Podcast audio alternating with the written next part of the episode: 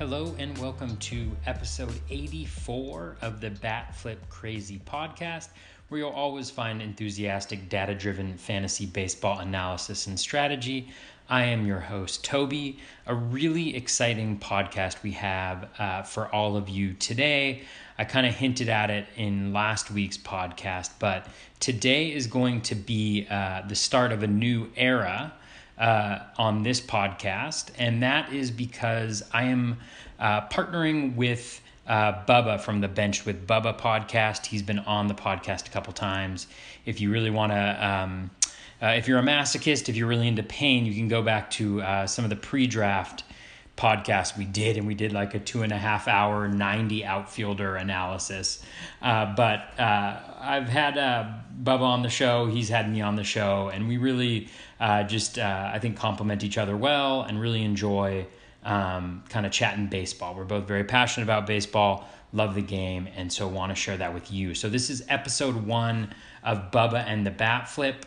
Uh, it is going to be a weekly podcast that we put out uh, pretty much every Monday. The, the day may change just given uh, other responsibilities, but we're going to put it out on a weekly basis. And essentially, what it'll be is coming, uh, covering some of the major news over the last week, over the last few days leading up to the podcast, and then taking a look at uh, players who are doing really well or players who are doing poorly and seeing whether it looks like something that's supported by the skills and what we might expect from them moving forward.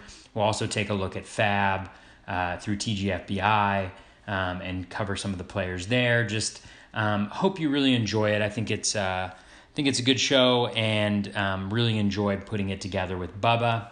Um, love to hear what you all think about it. Um, you can tweet at me. You know where to reach me at BatFlipCrazy. And then Bubba, uh, you should definitely be following him if you aren't already. Um, he's at B Dentrek, D E N T R E K on Twitter. Uh, he puts together a, a, great show as well, benched with Bubba. Neither. Uh, so for for the for this podcast, I'm going to continue to do podcasts. What I'm hoping uh, is to do a longer podcast with Bubba. Uh, for Bubba and the Bat Flip. And then this will open me up to be able to do, hopefully, uh, a couple smaller podcasts throughout the week, more kind of an overview of some of the players that I'm noticing um, who are doing really well, or just um, some. Uh, you know, the usual stuff that you get from me, maybe in a little bit of a more abbreviated fashion um, as I'm doing the more research myself. And then uh, Bubba's podcast, Bench with Bubba, will continue to have guests and be the show. And he's just doing a podcast like every single day. So, uh, plenty of opportunities to reach him as well. But just really, really excited um, about this and uh, putting this together. Um, so, hope you all enjoy it as well. Uh, as usual, um, if you like this podcast or the previous podcasts, please do go to iTunes, leave a five star rating uh, and a review. Um, as always, um, just really, really appreciative to all of you who have gone out there and given uh, a rating and review. Uh, while we are a small podcast and we may not have the reach of other podcasts, my God, the listeners are are pretty badass because we uh, just have a ton of uh, ratings and reviews for the size of the podcast that we have. So thank you so much for uh, doing that. If you already have, thank you, thank you, thank you. Please do like, retweet, help share the word, especially now that we got, um, you know, uh, the the uh, Bubba and the Bat Flip uh, podcast here, um, and you can reach that here on my feed and then also on Bubba's feed. So shouldn't have trouble finding that. Um, in today's episode, I think um, we're going over some uh, pretty exciting guys. We got you know the news about Brandon Woodruff, Andrew Heaney, Kevin Kiermaier, some debuts: Conner Menez, Zach Green, Luis Urias, um, some of the other Padres youngsters, Nate Eovaldi, uh, Niko Goodrum, uh, Manny Margot, Oscar Mercado, a number of other hitters, as well as pitchers, including Asher Wojciechowski, um, who uh, who who I love a little bit, probably more than I should, and then Jose Urquidy, who's a guy that I really like um, after diving into the numbers. But um, that is uh, enough about that. Let us hop right into the first episode of Bubba and the Bat Flip. As always, you can reach me on Twitter at BatFlipCrazy. Uh, batflipcrazy.com is the blog, and you're listening to the podcast, so you don't need to know about that. All right, First episode Bubba and the Bat Flip. Let me know what you think. Let's get this party started.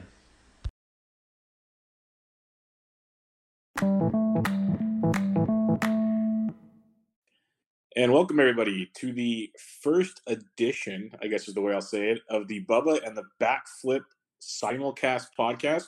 It'll be a Monday edition, weekly or roughly weekly on a Monday based on our schedules. But you can find me on Twitter at BDentrek. And obviously by the name, you can tell it's Batflip Crazy. You can find me on Twitter at Batflip Crazy. Toby, how we doing, man?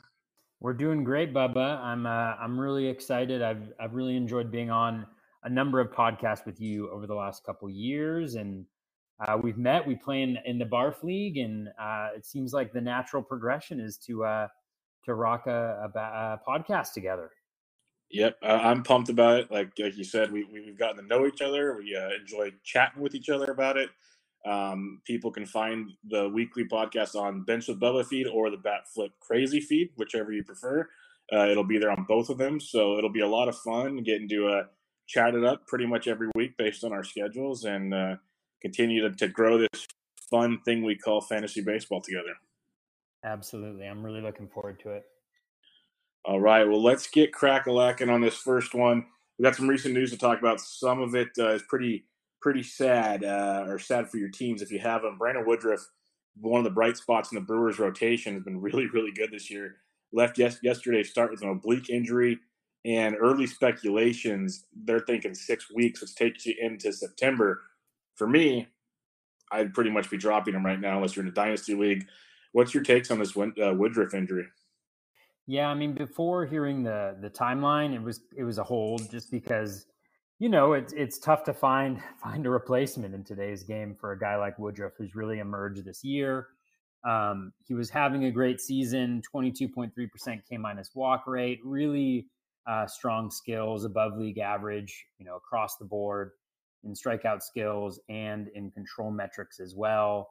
Uh, really disappointing, but I agree with you, Bubba. I think at this point, with six weeks, that leaves four weeks if he's on schedule. We know how these things go. May take him a little while to get going, uh, maybe a little off schedule. And so, with that being said, I think it's okay to drop him across the board this year, uh, unless, of course, you're in a dynasty or keeper league. Yep, yep, it stinks, but that's where we are in the season.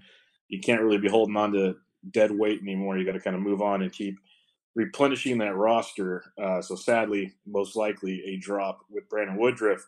Uh, the Giants surprisingly brought up some talent from the minor leagues over the weekend, and they actually performed pretty well. A couple of them we just wanted to hit on real quick because when we talk about FAAB later on, they were not FAAB viable in NFBC type leagues because they made their debut on a Sunday.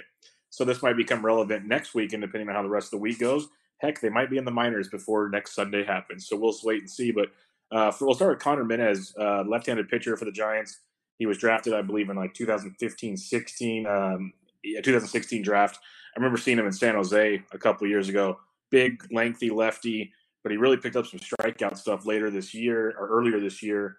Pitched well yesterday. And then there's um, Zach Green, third baseman, had a big RBI double. Sacramento kid. Uh, do you have any takeaways from from what you saw? Because you know, slim pickings on the waiver wire these days. Yeah, I mean, I, I didn't watch Menez's start, but just diving in a little bit, um, 12 out of 83 uh, of his pitches went uh, for swinging strikes. That's a 14.4% mark. You know, a little over 10% is league average for starters. Uh, his CSW was at 27.7%, 23 out of 83. So not quite as good. League average is, you know, middle, mid uh, 28% or so, like 28.5, 28.6%. So, I mean, a solid outing overall. He obviously was um, doing really well earlier this year in double A. He had a 272 ERA, 0.96 whip with 70 strikeouts in about 60 innings. Um, struggled when he made the jump up to triple A, though. A 382 ERA, a 142 whip. Did keep that K percentage up, 34.6%, but got hit pretty hard, 368 BABIP. Um, you know, so whether or not that BABIP, you know, obviously we don't know whether that's just something where he was uh, he was getting bad luck or not, but that is AAA with the, and they're using the major league ball.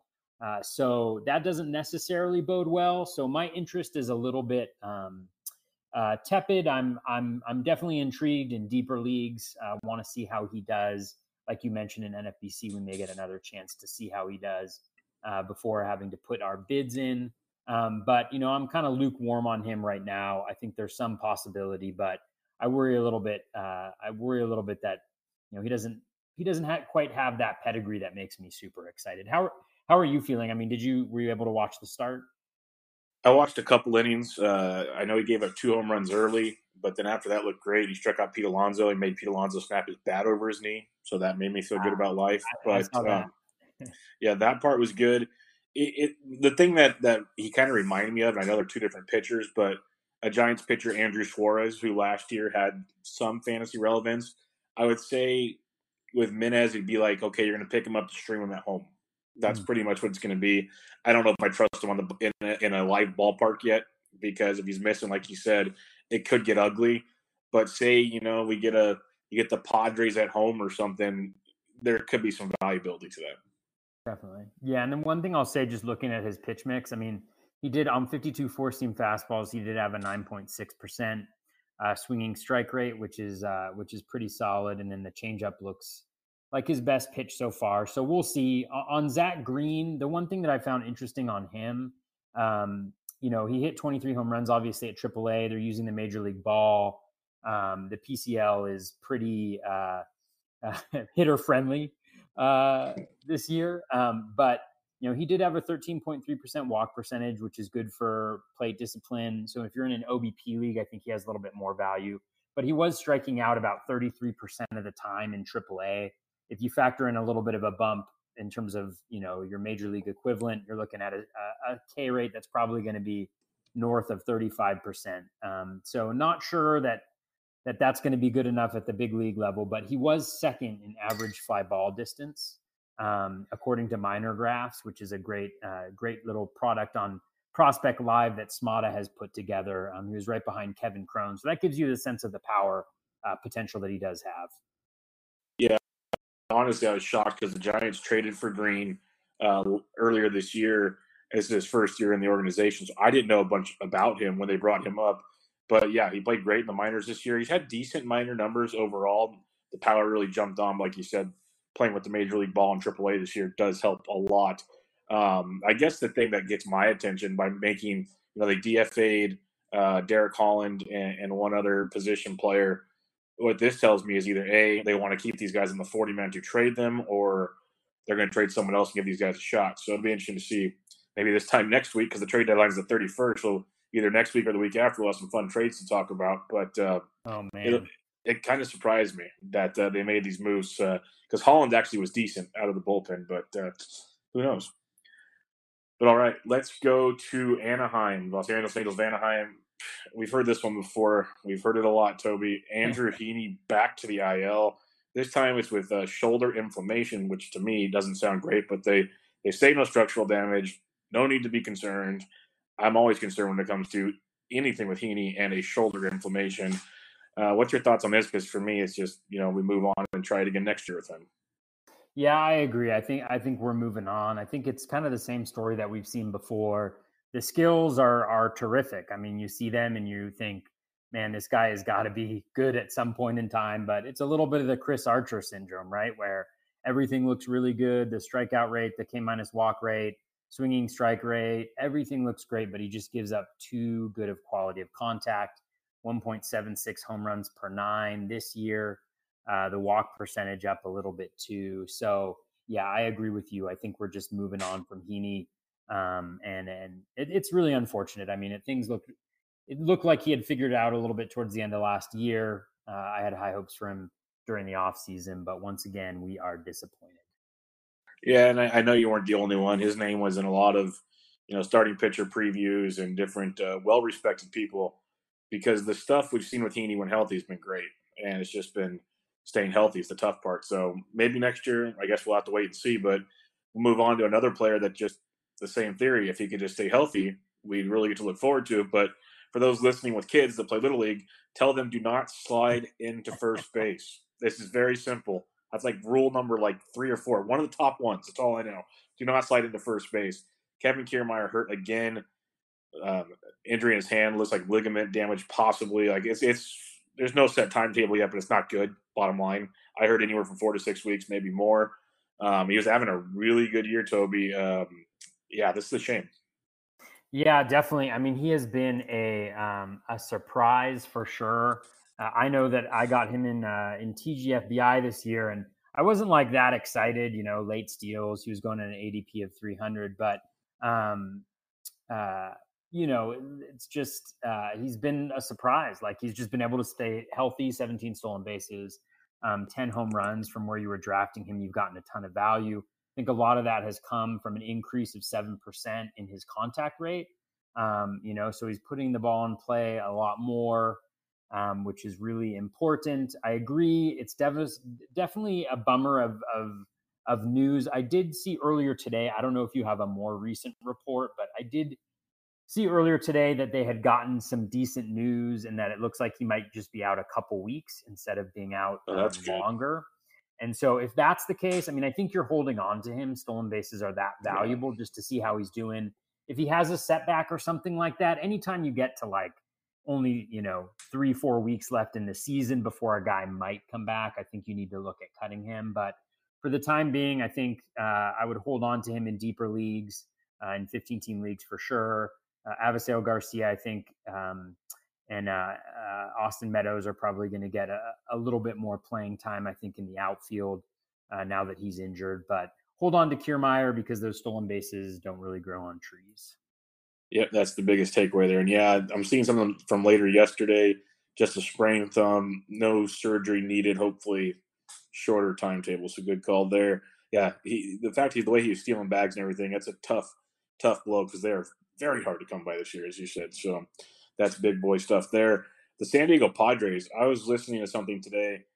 They called up three prospects over the weekend. I was I was very excited about Luis Urias, uh, Adrian Morejon, and uh, Michel Baez is what I was told it was pronounced. I could be totally wrong, but when I was listening to the show, they kept saying it over and over again. So we're gonna go with that for now.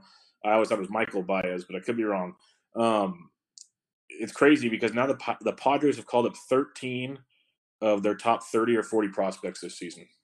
That uh, that seems that seems wrong to me, but that's what they said, and if that's true, that's that's crazy. But um, what did you take away from this? Because Morejon, he's a stud, came from Double A. That one shocked me the most, and he opened up over the weekend for uh, Quantrill. Urias is crushing it in Triple A, and then Baez, another solid arm. So three more pieces to the San Diego puzzle. Yeah, I mean, first of all, just kudos, I think, to the Padres as an organization. You know, they've been one of, if not probably the most aggressive um, teams when it comes to bringing their prospects up. And I think we've seen with Tatis Jr. I mean, imagine if if um, if Tatis wasn't up this year, how much worse off uh, they'd be. I mean, obviously, it doesn't look like they're going to make the playoffs, but still, I mean, the amount of excitement that he's uh, in, injected into the lineup. And and I mean the thing that I think is interesting too is you look at a guy like Vlad Jr., you know, who's a super project prospect, and he's going to be great. I mean, he's going to have a terrific career. But it's not. I mean, we saw it with Mike Trout too, right? Struggling when you first come up, and it would have been really nice if Vlad Jr. would have struggled maybe at the end of last year and been able to come in, you know, firing all cylinders, you know, this year. Um, so with Tatis Jr., you know, getting a chance, you know, he was a little slow at the beginning, but he's been hot ever since. And I think uh, the Padres are seeing the benefits of getting those guys up early. Uh, for the first, for the two pitchers, um, I know with uh, uh um, with with Morejon, I think it is. Um, he, um, you know, he was the opener, and so I don't, I don't really think there's much fantasy relevant there. He has struggled with his control throughout his minor league career. You know, his lowest walks per nine um, in a recent season is is over is over uh, 3.45. So um, not necessarily a guy that I'm I'm interested uh, in right now. Um, uh, Baez, I think you know he's had a great season so far this year, um, so he could be uh, an interesting piece uh, coming out of the bullpen. But Urias is obviously the guy that folks are really interested in. I think in most 15 team leagues, he was already gone. Even in a lot of 12 team leagues, he was he was already gone. I'm really interested to see what he's seen. Obviously, you know his swing or his power at least has has surged since he went down to AAA. But remember, it's the major league ball, and El Paso, from what I understand, mm-hmm. is really a launching pad. So you really have a combination of kind of just factors pushing up that power. What I'm really interested to see is that his fly ball percentage went up to 37% in the minors this year. I think that's up like 8% from last year. but throughout his major league career, he's really struggled uh, to get the ball in the air. He's shown really good uh, plate discipline and contact skills uh, in the majors, but um, that ground ball percentage is just way too high. So I'm interested to see whether major league pitchers continue to overpower him. Um, I think the long term, um, long term, I think he's he's going to be a really good player. I just think we may see him get, um, you know, a little dominated uh, now. But you never you never know. What about you, Bubba? How are you how are you feeling about those three? Yeah, I'm with you on on like Morejon and, and Baez. I was just shocked they were up so soon. So again, I don't know what the Padres are really doing here. If it's more a matter of, hey, we've got a ton of young arms, we don't want to shut them down. We want to spread them out because, like you said, Morejon opened for Quantrill, two young, up and coming, like future frontline starters possibly in the rotation. So maybe they just you know split time and finish out their innings through the year. Baez a bullpen piece. So both of those are probably not real um, you know free agent FAAB acquisitions. Quantrill could be. I could see him being good because I think he's farther along and could be interesting, kind of like a Ryan Yarbrough type, a Jalen Beeks type, minus what Beeks did tonight. That was a little rough. But um, something along those lines where he can maybe sneak in some wins for you. Urias is the one that's interesting to me because what you said was spot on about coming up here and, and trying not to be overmatched. Like, because you look at what he did last year, the hype train was on him again when he got called up, but he didn't do much of anything and got sent back down at some points last year for the Padres. Sure, he's developed power this year that we did not think he had, and the live ball could help. So, hey, and nothing could be worse than Ian Kinsler at second base. so you might as well give him a shot. But um, the love and affection of running after him to get him kind of surprised me a bit. And like you said, in 15 team leagues, I was looking at our TGFBI sheet by Smada. No one picked him up because I know he wasn't available in my league. I'm pretty sure he wasn't available in your league. I don't think he's available in anybody's league. So uh, he was long gone there. He'd be a, a smaller league acquisition probably, but I, it's more fun to me to watch. Like one of the first things you said, kudos to the Padres. Like I love it. We have so much great youth in baseball right now, and the fact that they aren't scared to call these guys up, like you said, Tatis starting the year. We already mentioned Pete Alonso earlier. He started the year some of these teams are getting it, and it's great to see because Vlad should have been up last year. These kids, you know, Mike Trout struggled at the beginning. That's it's a thing that's been used to uh, for the examples many times. But these kids aren't going to pick it up right away. Not many of them, at least, and they're going to need to struggle. So why wait to have them struggle is the question.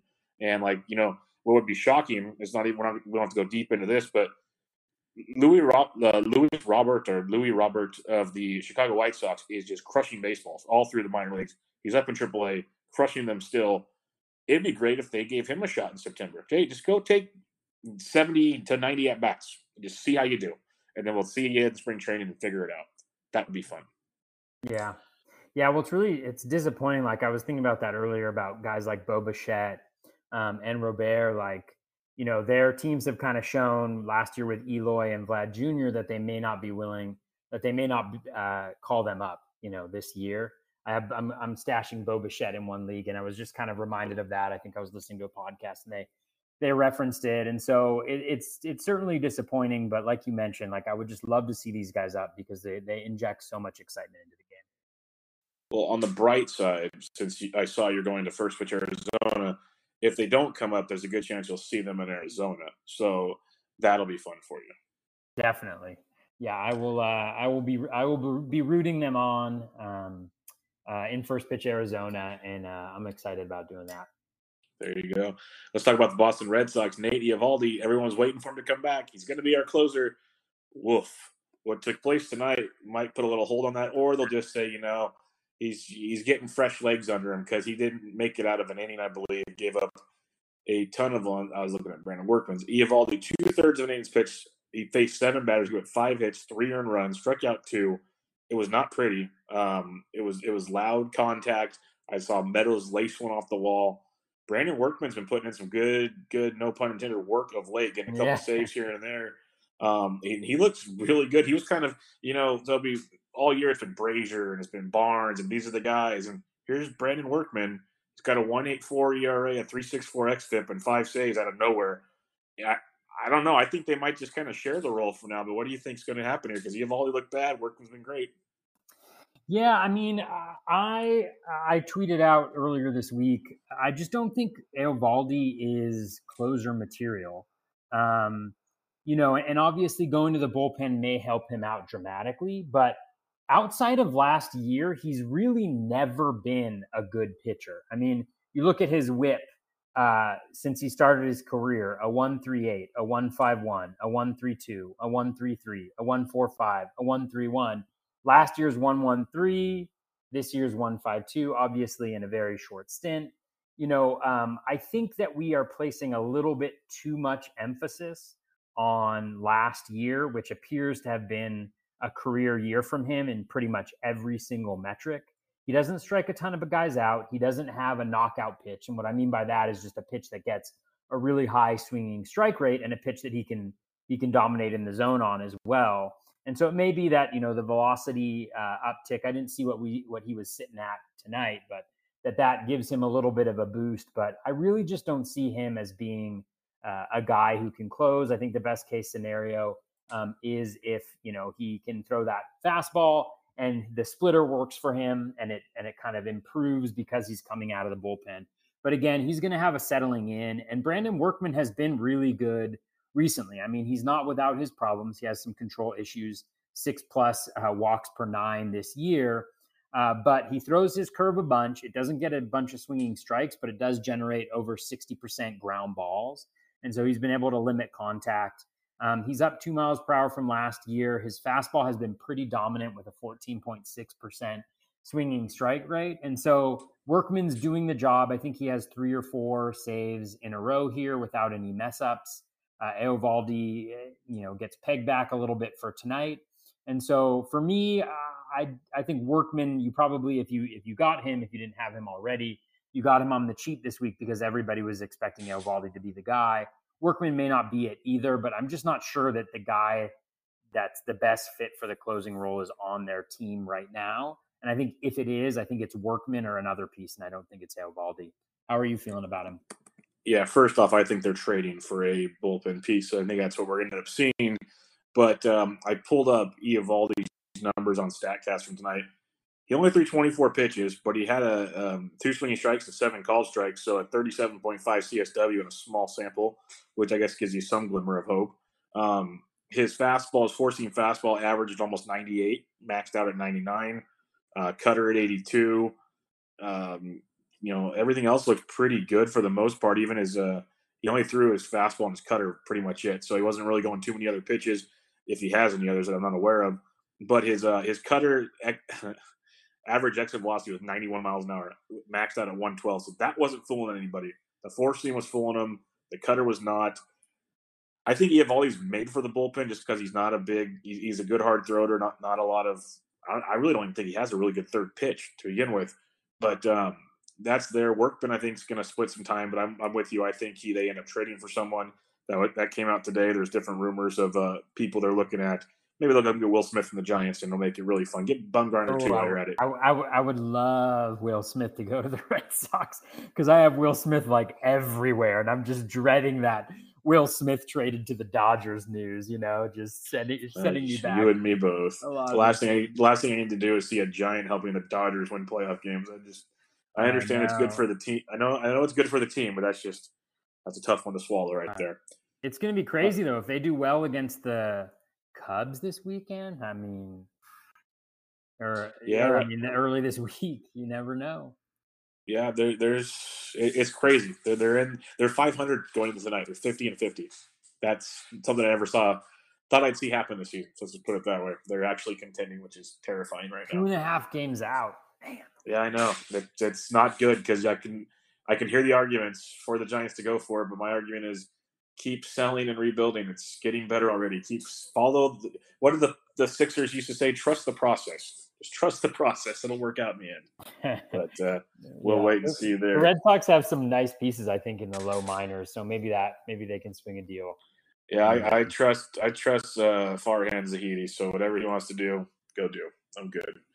Um, last piece of news. It's not a major piece, but it's something I think to keep an eye on. That's why I wanted to mention it. Amir Garrett the old Amir Garrett that used to be a starting pitcher for the, the Reds and was bad. That's the nicest way I can put it. Uh, he's been phenomenal out of the bullpen. Really, really good. A 166 ERA, 310 XFIP. He's 4 and 1. He's pitched in 43 games, uh, over 13 Ks per nine. things look really good with him. And there was like talk at one point that he could potentially close. Who knows if that happens? But I know he's he's actually like in deep leagues. He does help your ratios a ton. And if they make some trades, which they could, he could sneak his way into some closing duties.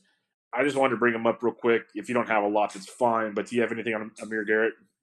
No, I mean, I think you covered it. Like he's just been nasty this year 17% swinging strike rate, 35.4% CSW, 35.9% K rate.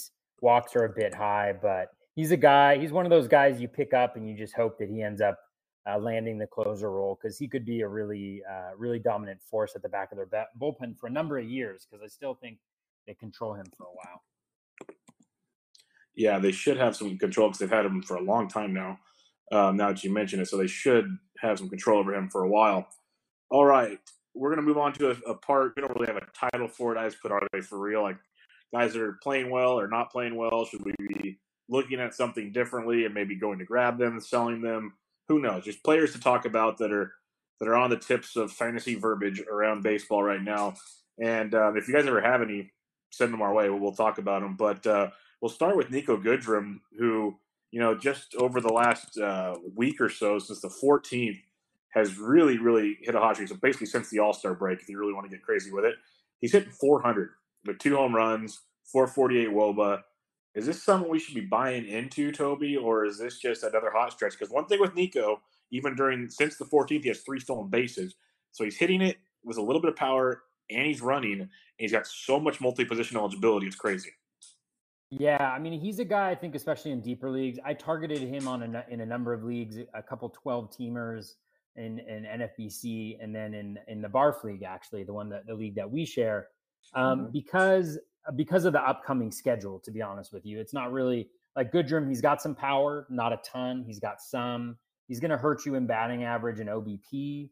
Uh, he provides a decent amount of counting stats, but he's also been stealing bases, like you mentioned. And stealing stolen bases are so valuable um, in the next seven series, the Tigers play the Phillies, the Mariners, the Angels, the Rangers, the Royals, the White Sox, and the Mariners again.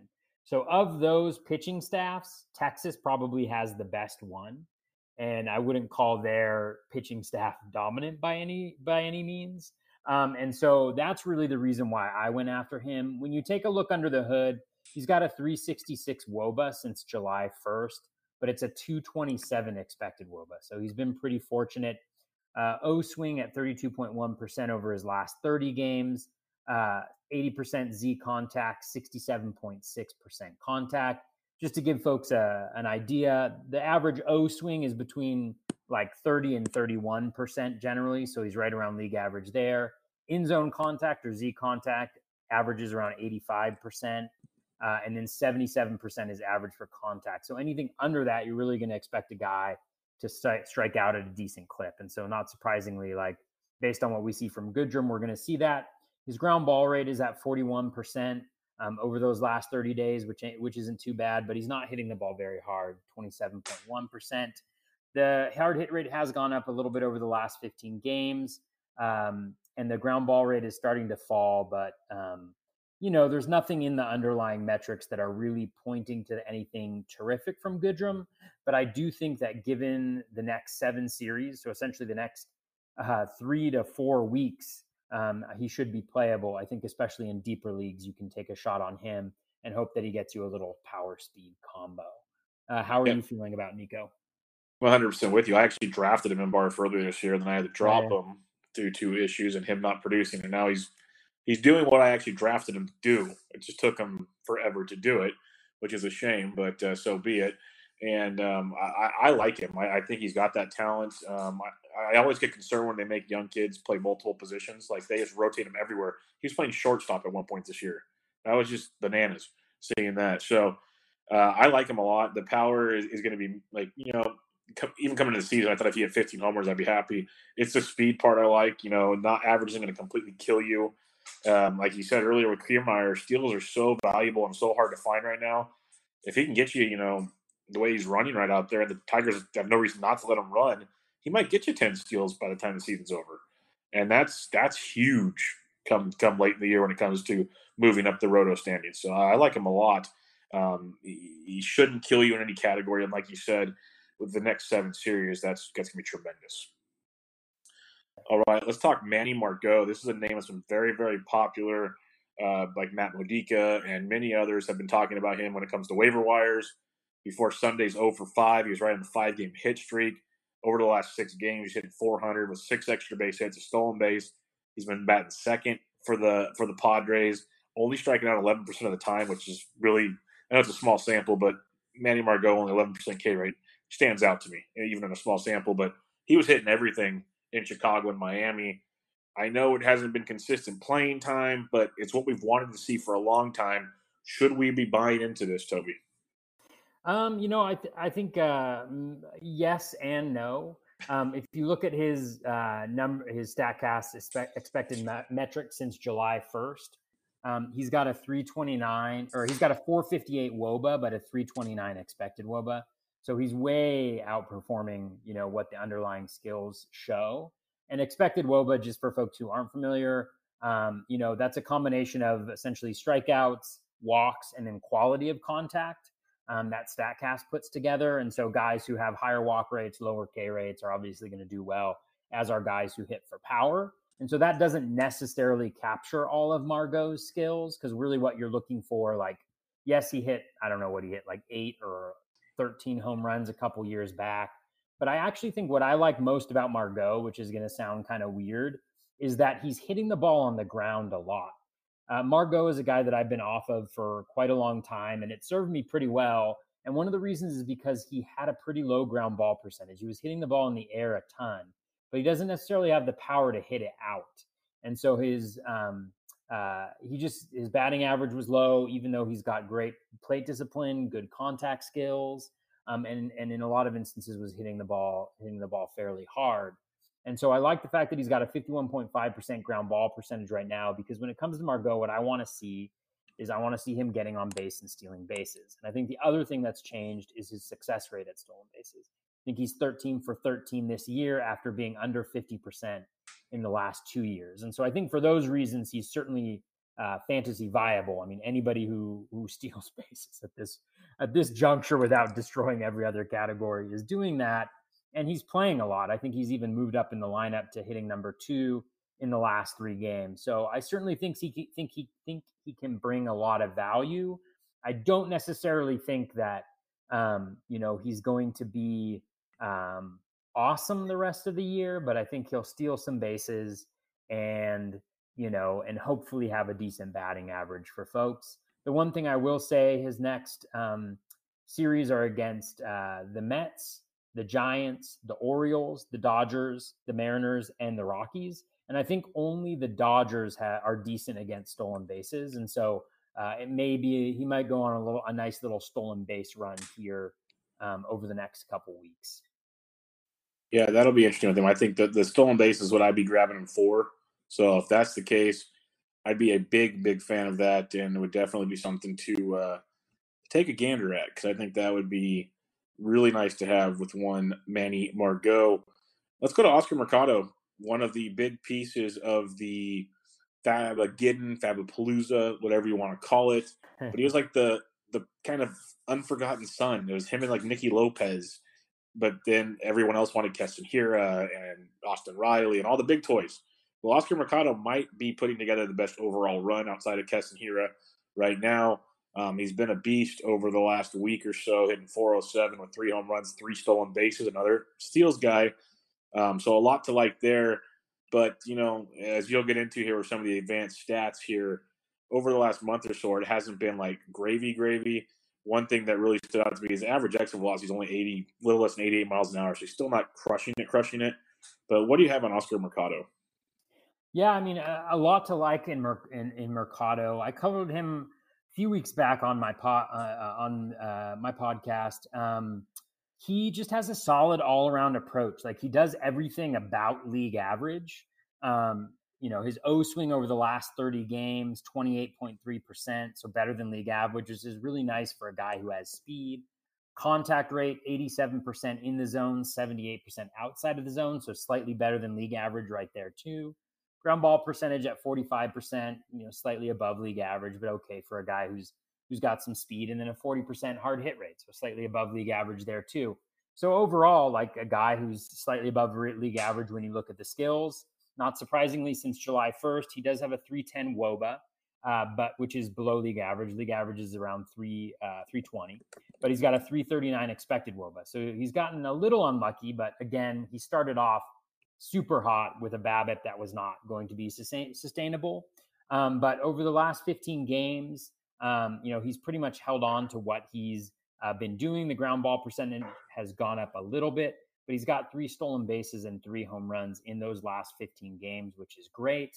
I think overall, he's a really nice player, slightly better than league average from the skills, and he's making contact. He's going to get on base with the better than league average plate discipline as well, and that's perfect for a speed guy. We we see that so rarely and so surprisingly with speed guys. And you look at the upcoming schedule for the the Indians uh, at Toronto, at KC, then Houston, then the Angels, Texas, and the Twins. So really, only one series that you're you're worried about from a matchups perspective with uh, with the Astros. Um, and so I, I, think Mercado is a really nice guy to own, and he's one of those guys like a lot of times with Fabapalooza and things like that. Um, you know, a lot of times the guys you bid a lot on are really really good, but sometimes when there's a, a, a kind of bottleneck of talent like that, sometimes it just makes sense to go after the lower bid guys, assuming that you know they're all uh, within the realm of of, uh, of of projections and possibilities around the same, just going for the lower bid guy this time around may have really benefited you. No, it's such a good point. There's a lot of different ways to get production from a team, and just the shiniest of toys is not always the best way to go about it because it costs more. And in the end, you might need those dollars. So something to always think about.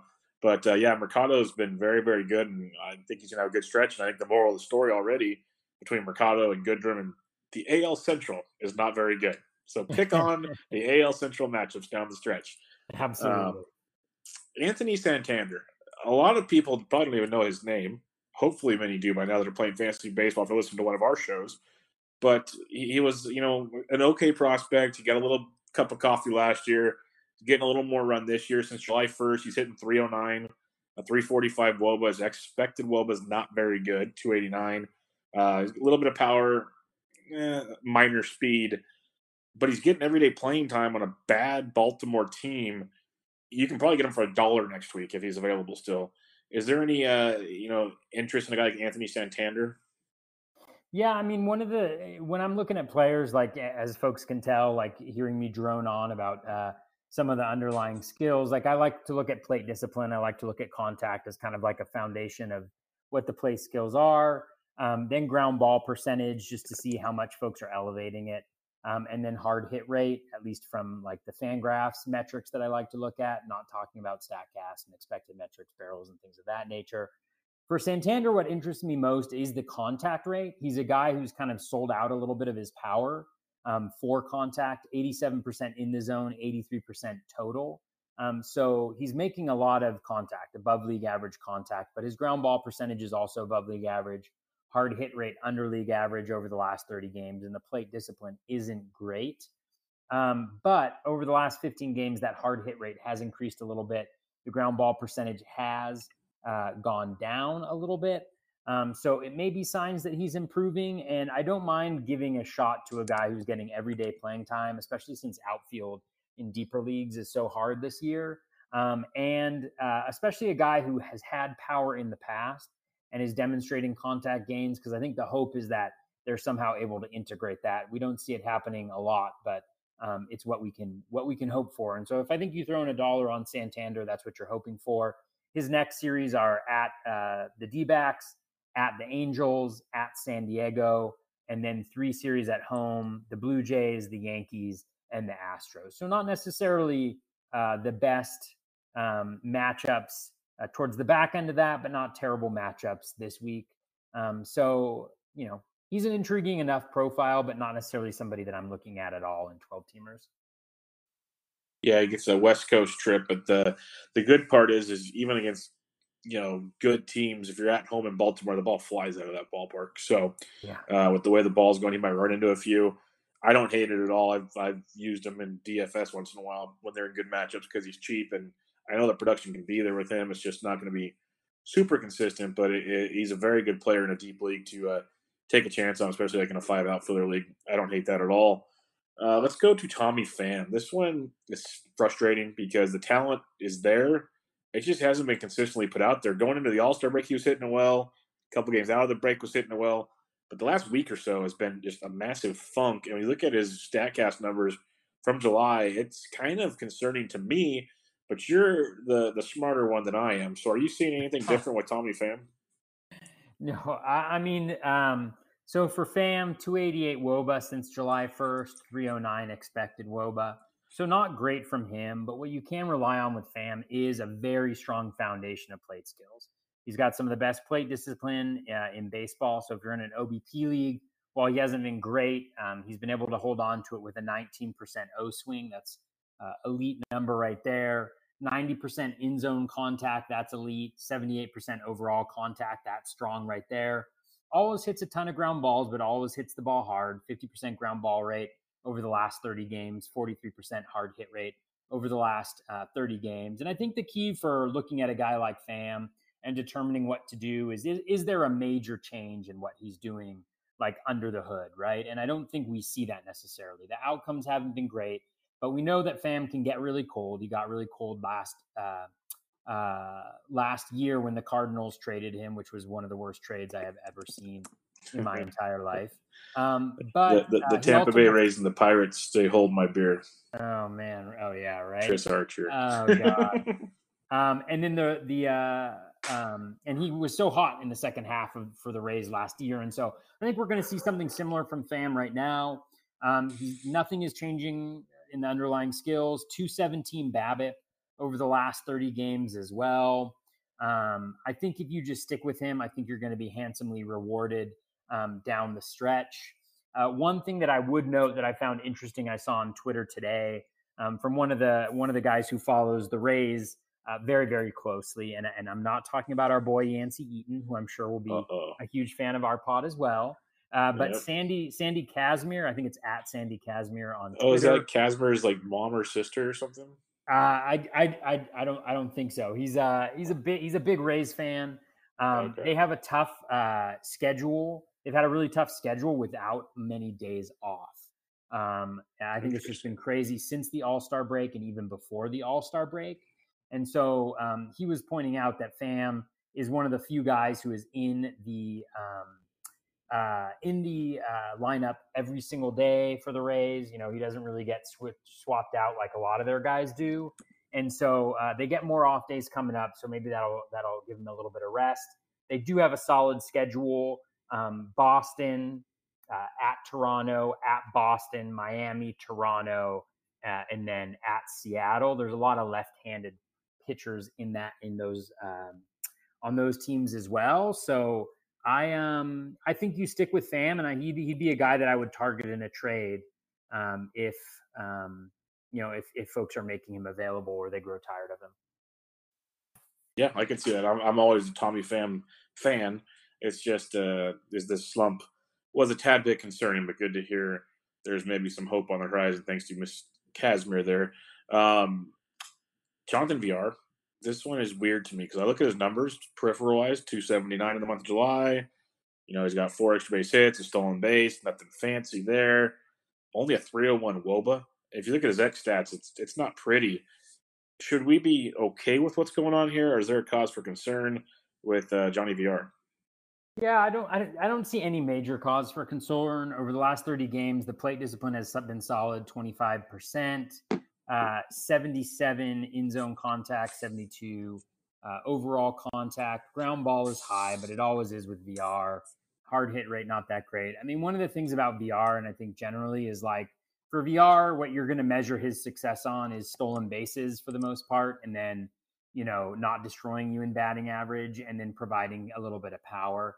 And so his profile isn't going to be one that has a super high WOBA just because the walk rate um, uh, the K rate's going to be pretty high, walk rate's going to be pretty low, doesn't hit for a ton of power. So I'm not as concerned about that metric necessarily for Villar, um, but it's more about the stolen bases. And so, um, you know, if if he's doing those things, I think fantasy owners will be happy. But like you mentioned, I think you mentioned there was only one stolen base since July 1st. So I'd be a little bit more concerned about that, as would I be concerned that Villar really isn't a part of the Orioles' future, I don't think. And I actually think that future is very bright. I think what their um, what their management team uh, has done so far, I think, has been really, really impressive. Um, but um, you know, his his schedule schedule coming up, Villar uh, at Arizona, at the Angels, at San Diego, and then Toronto, New uh, Yankees, and Astros at home. So you know, eh, like like with Santander, it's an okay schedule moving forward. Uh, I think um, you know Villar is fine. You have any yeah, thoughts on him? You I, I own him in a couple places. I got him for steals. The fact he's not stealing stinks. Like 270 on average, I can definitely live with that. I wasn't planning on a lot of power with him. He's kind of doing everything else, kind of little less than you'd hope for, but he's not killing you. I need him to steal bases. That's what I need. But um, yeah, I, I, the other part is I do like what the Orioles are doing with the organization. Uh, you know, in the offseason, they made some changes there. They're actually signing um, foreign players from the Latin America, which is nice for once.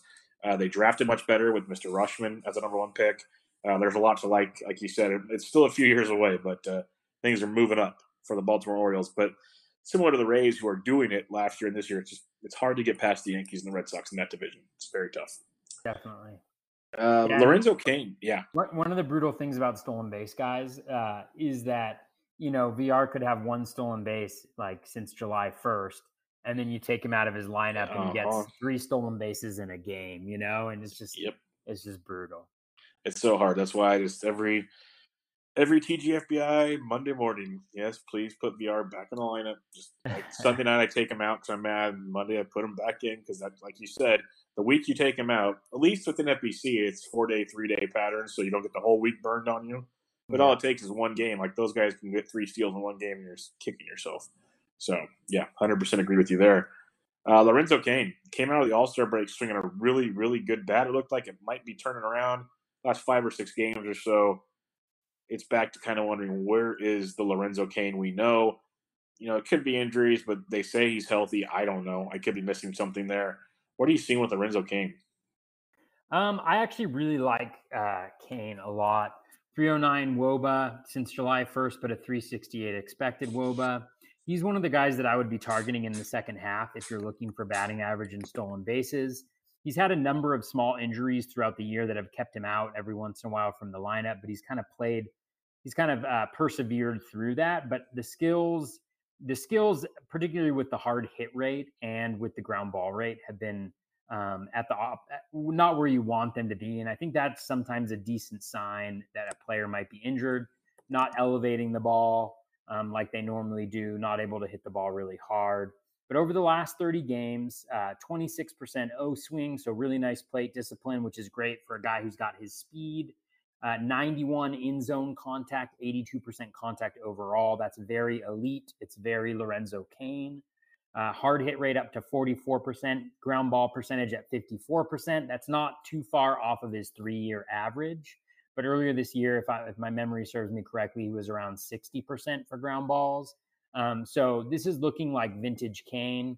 Over the last 15 games, the contact and hard hit rate are both up. The hard hit rate is close to 50%. Um, and the ground ball percentage is down at 45%.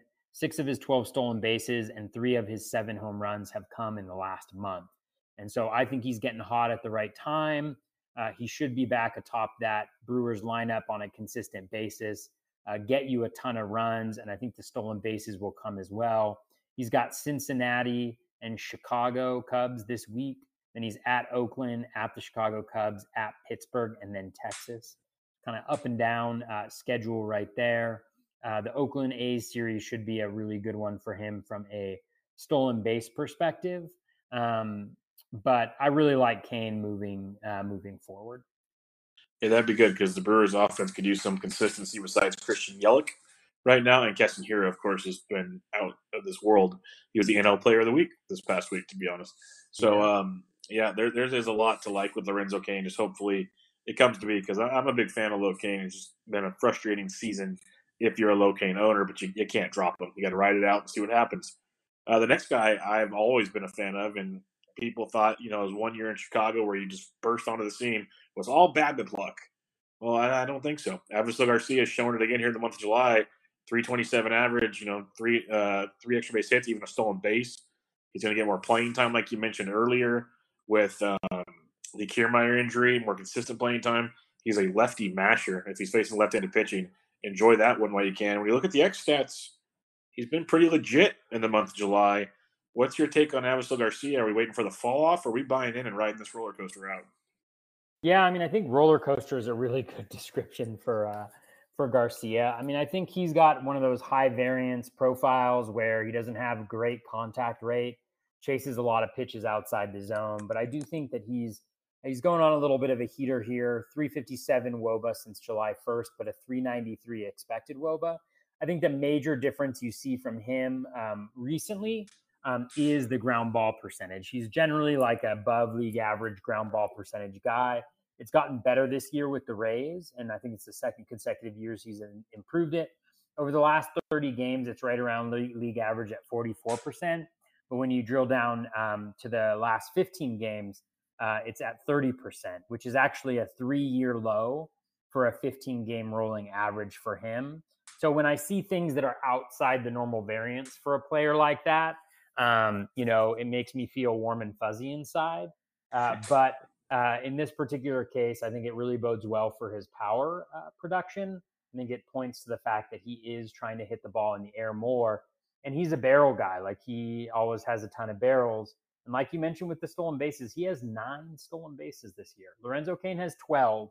Avisail Garcia has nine. He's actually he's actually fast. Um, like he's just like a Statcast darling. And then when you look again, similar to uh, the Ray, uh, to when we covered Pham, a lot of lefties coming up, which Avisail hits really, really hard. You got uh, the Red Sox, the Blue Jays, Red Sox, Marlins, Blue Jays, Mariners over the next six series. And I like that a lot. So Garcia is a guy in 12 teamers. If he's been dropped for some reason, I would go after him. Um, he's not a bad guy to target if you can get him on the cheap here. Yeah, I'm a big Avisail fan. I, I think I wrote about him in the preseason because when I was looking at numbers, his what was his next what was everything just jumped off the page, and no one wanted to draft him. They're like, nope, not doing it. And like all the projection sites had Avisail hitting cleanup for the Rays. I'm like, why are we not drafting this guy? Well, it took a little bit of time, but he's starting to really form into that. And people forget he's only 28 years old. He's still really young, so we might see some more of this from him in the future. So if you can't grab him this year, we'll probably talk about him before next year, but just keep him in mind because I think he's very good. And he's like that perfect low key Tampa Bay Rays guy, like the perfect guy for that lineup. So I like that a lot. Uh, you added one more hitter on here that I, I, saw the outline. I was like, okay, I can't wait to learn about him because I've seen his name. I know, I know he's been productive. Um, Harold Castro of the Baltimore Orioles, second baseman, month of July, he's hitting 345, 353 Woba, three extra base hits that seems very productive to me. Doesn't walk a ton, but uh, all in all, he's had a productive July. What do we need to know about Harold Castro? Yeah, well, I think you may be confusing him with uh, Hanser Alberto of the Orioles. Harold Castro is uh, is on the Tigers. Um, oh yes, my bad. Yes, I have his page up. Detroit Tigers second baseman. It's quite all right. Orioles. Uh, Alex, I'd like obscure second baseman with second baseman with dual eligibility for a thousand, please. Uh, what is Harold Castro or Hanser Alberto? Um, yes. So Harold Castro. I actually, I'm an Alberto owner, by the way. So you yes. are, yeah. I actually, I was looking at him. I had a couple, a few conditional bids on him uh, a few weeks back, just because of the batting average and stolen bases yep. when they had a nice little schedule there. Um, so Castro, um, he is actually a fairly similar player to Alberto. Um, uh, he is a guy who chases a ton of pitches. He reminds me also of Ronny Rodriguez, um, who was a thing for like you know a month there um, with the same uh, Detroit Tigers. 357 WOBA since July 1st, a 350 expected WOBA. He just got outfield eligibility, so at least in NFBC leagues, he's got second base, shortstop, and outfield. Um, he's been on a bit of a roll recently. He's got that high variance profile, um, but he makes a decent amount of contact. Uh, the contact rate has been above league average throughout the year. It's come down a little bit of late, um, but uh, it's been well above league average for a little while here. So he may be kind of uh, coming to his uh, to his end his his end here. I did pick him up in one league this year, uh, this week, a 15 teamer. Uh, but he does have that nice schedule that the Tigers have. He does have dual eligibility. So in deeper leagues, I think he's worth a look. Uh, he hits the ball hard, slightly better than league average, around 40%. But again, those the next seven series for the Tigers are the Phillies, the Mariners, the Angels, the Rangers, the Royals, the White Sox, the Mariners. So for that reason, um, I think he deserves a, a decent look. He'll steal a couple bases for you potentially. Hit should hit for a decent average. And uh, outside of that, um, you know, that's about it.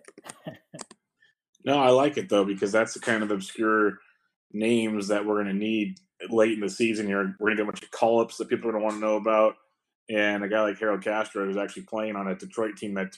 Why wouldn't they play him if he's being productive? What do they have to lose by playing him? I think is very, very interesting. When I look at fantasy pros, he's owned in 1% of Yahoo leagues and 0% of ESPN leagues. So if you're listening to the podcast, he's available if you need some of the stats that Toby was talking about at uh, the middle infield positions. All right, this one I, I, needed you to talk about it because I saw your tweet. It's always good when a tweet works right away. It's always yeah. a good time to take. You got to milk it, right? You got to yes, milk yes, it when I'm, it does. I'm 100 percent with you. You tweeted out. I'm sitting. I'm sitting there going, "What is he doing with this guy? Like, what's he seeing here?" But you you dug into the numbers and, he, and you did the math, and he nearly no hit the Boston Red Sox on Sunday.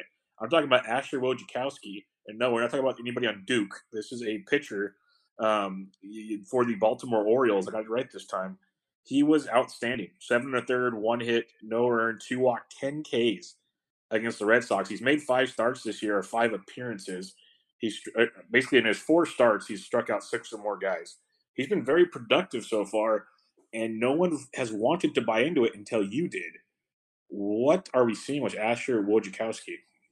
Yeah. Um, well, and and I'll be and I'll be honest. Like I saw that, I tweeted it out just because like the numbers were so extreme, right? Like everybody's like, oh, it's a small sample, it's a small sample, and small samples, yes, you know, right?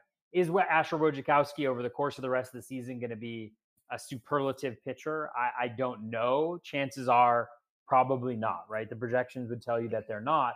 But I think when you see extreme um, small samples, it can still be meaningful. And he had a he had a swinging strike rate heading into the last game uh, over the last two weeks of 19.8 percent, and that's like literally there's probably 10 pitchers in baseball that can get there um, over even a two or three course of two or three games um, as starting pitcher. So that's what was kind of interesting to me. Would I have recommended you start him against the Red Sox? I'm not so sure.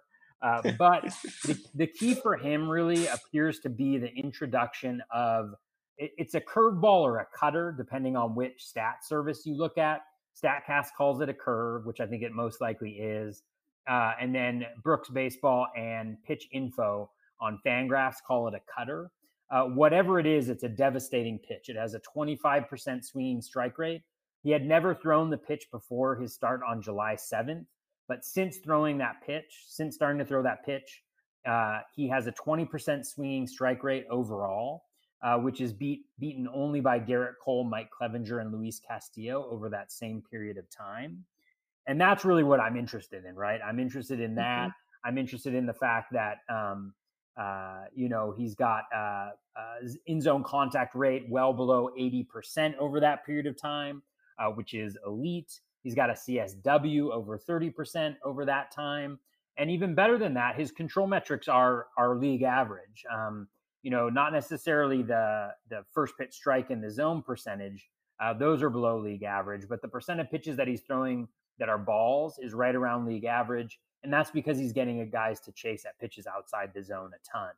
Now, the big kind of warning sign for Wojciechowski is his quality of contact. He's given up 8.5% barrels per plate appearance so far this year, which is very poor. Um, and for that reason, he's got a 313 expected WOBA this year versus a 303 WOBA. And so there's definitely a lot of risk in the profile, but these strikeout skills, they don't appear on the waiver wire very often. And I think when they do, you really need to jump. And so that's why I've been such an avid pusher of him not because I think that he's going to be the greatest pitcher of all time, but because I do think that those are skills worth taking a chance on, especially with the Angels uh, coming up, the Angels and Blue Jays in his next two starts. Um, you know, the Blue Jays aren't a pushover anymore. Uh, the Angels aren't necessarily either, but they're certainly not um, starts that you're concerned about. And so I think the next two starts will be very instructive in terms of what he's able to do. Um, but for right now, I'm I'm starting him in 15 team leagues. I think I even have him going in a couple 12s.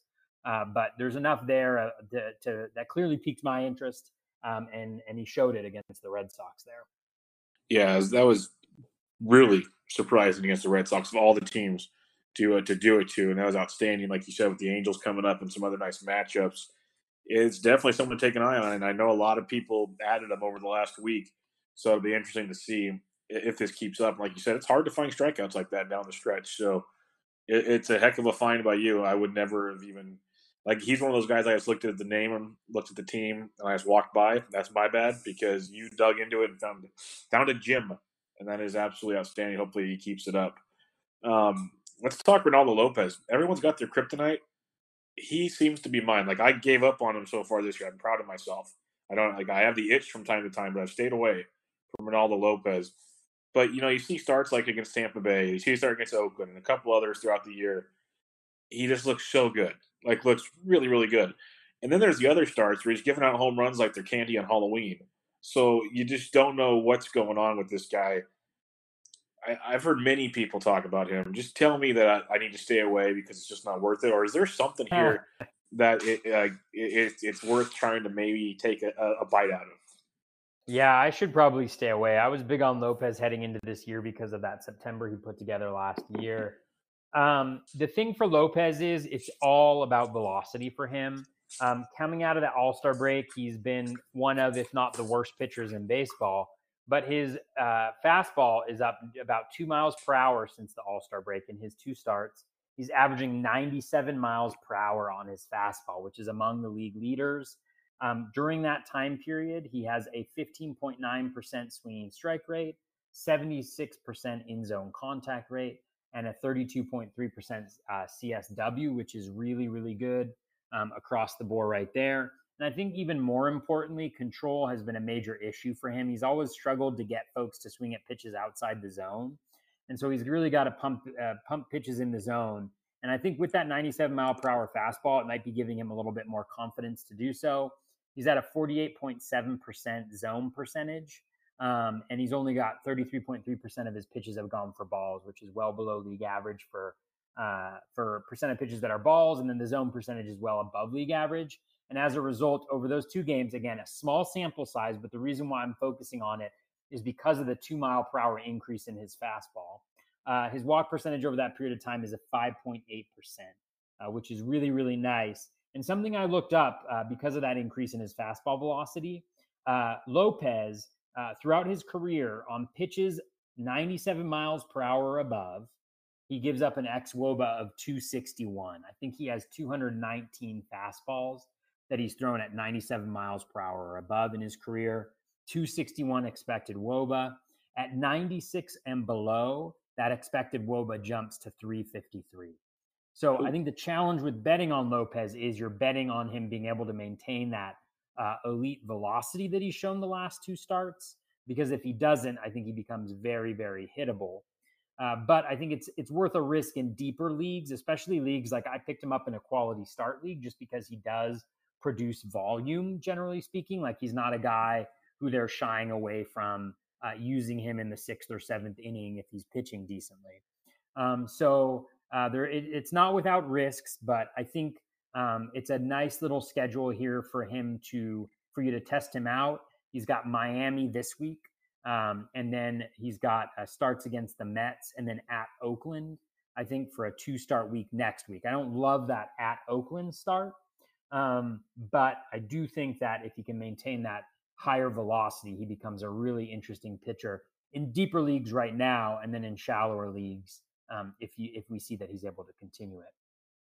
Well, you're not helping my cause at all, but uh, I guess it's it's good. It's it's good news. No, no, it's good news that he's actually uh, throwing the. I, I heard, uh, I believe it was Jason Collette was at the start over the weekend talking about how he was pumping, you know, 97 plus even late in the game.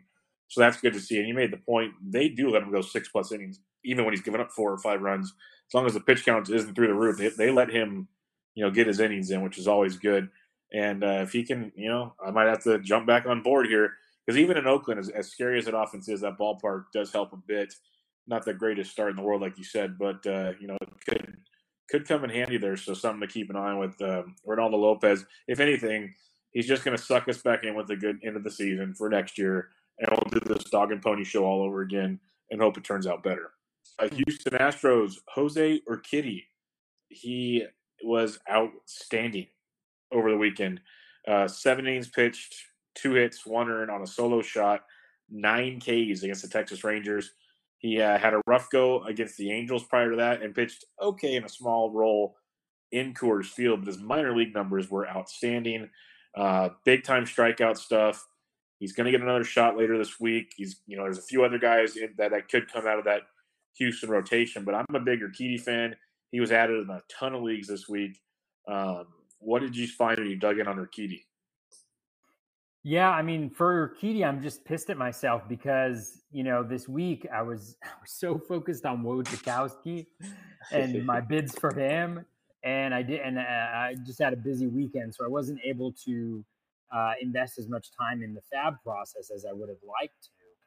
But diving into him, I mean, there are some things to really love about uh, Urquidy. Um, you know, so in 13 innings pitched so far this year, he's got a 14.2% swinging strike rate. That's elite. He's got a 74.6% Z contact. That's elite. He's got a 32.6% CSW. That's borderline elite. He's got a 28.6% K minus walk rate. I think he has one walk so far in his three starts. That's elite. And then his control metrics are all uh, at or better than league average. A 62.5% first pitch strike rate, 34.1% O swing, a 43.5% zone percentage. The only thing that's really bringing him down is that terrible start, but he's got a 389 BABIP and a 63.4% strand rate. Neither of those are going to hold.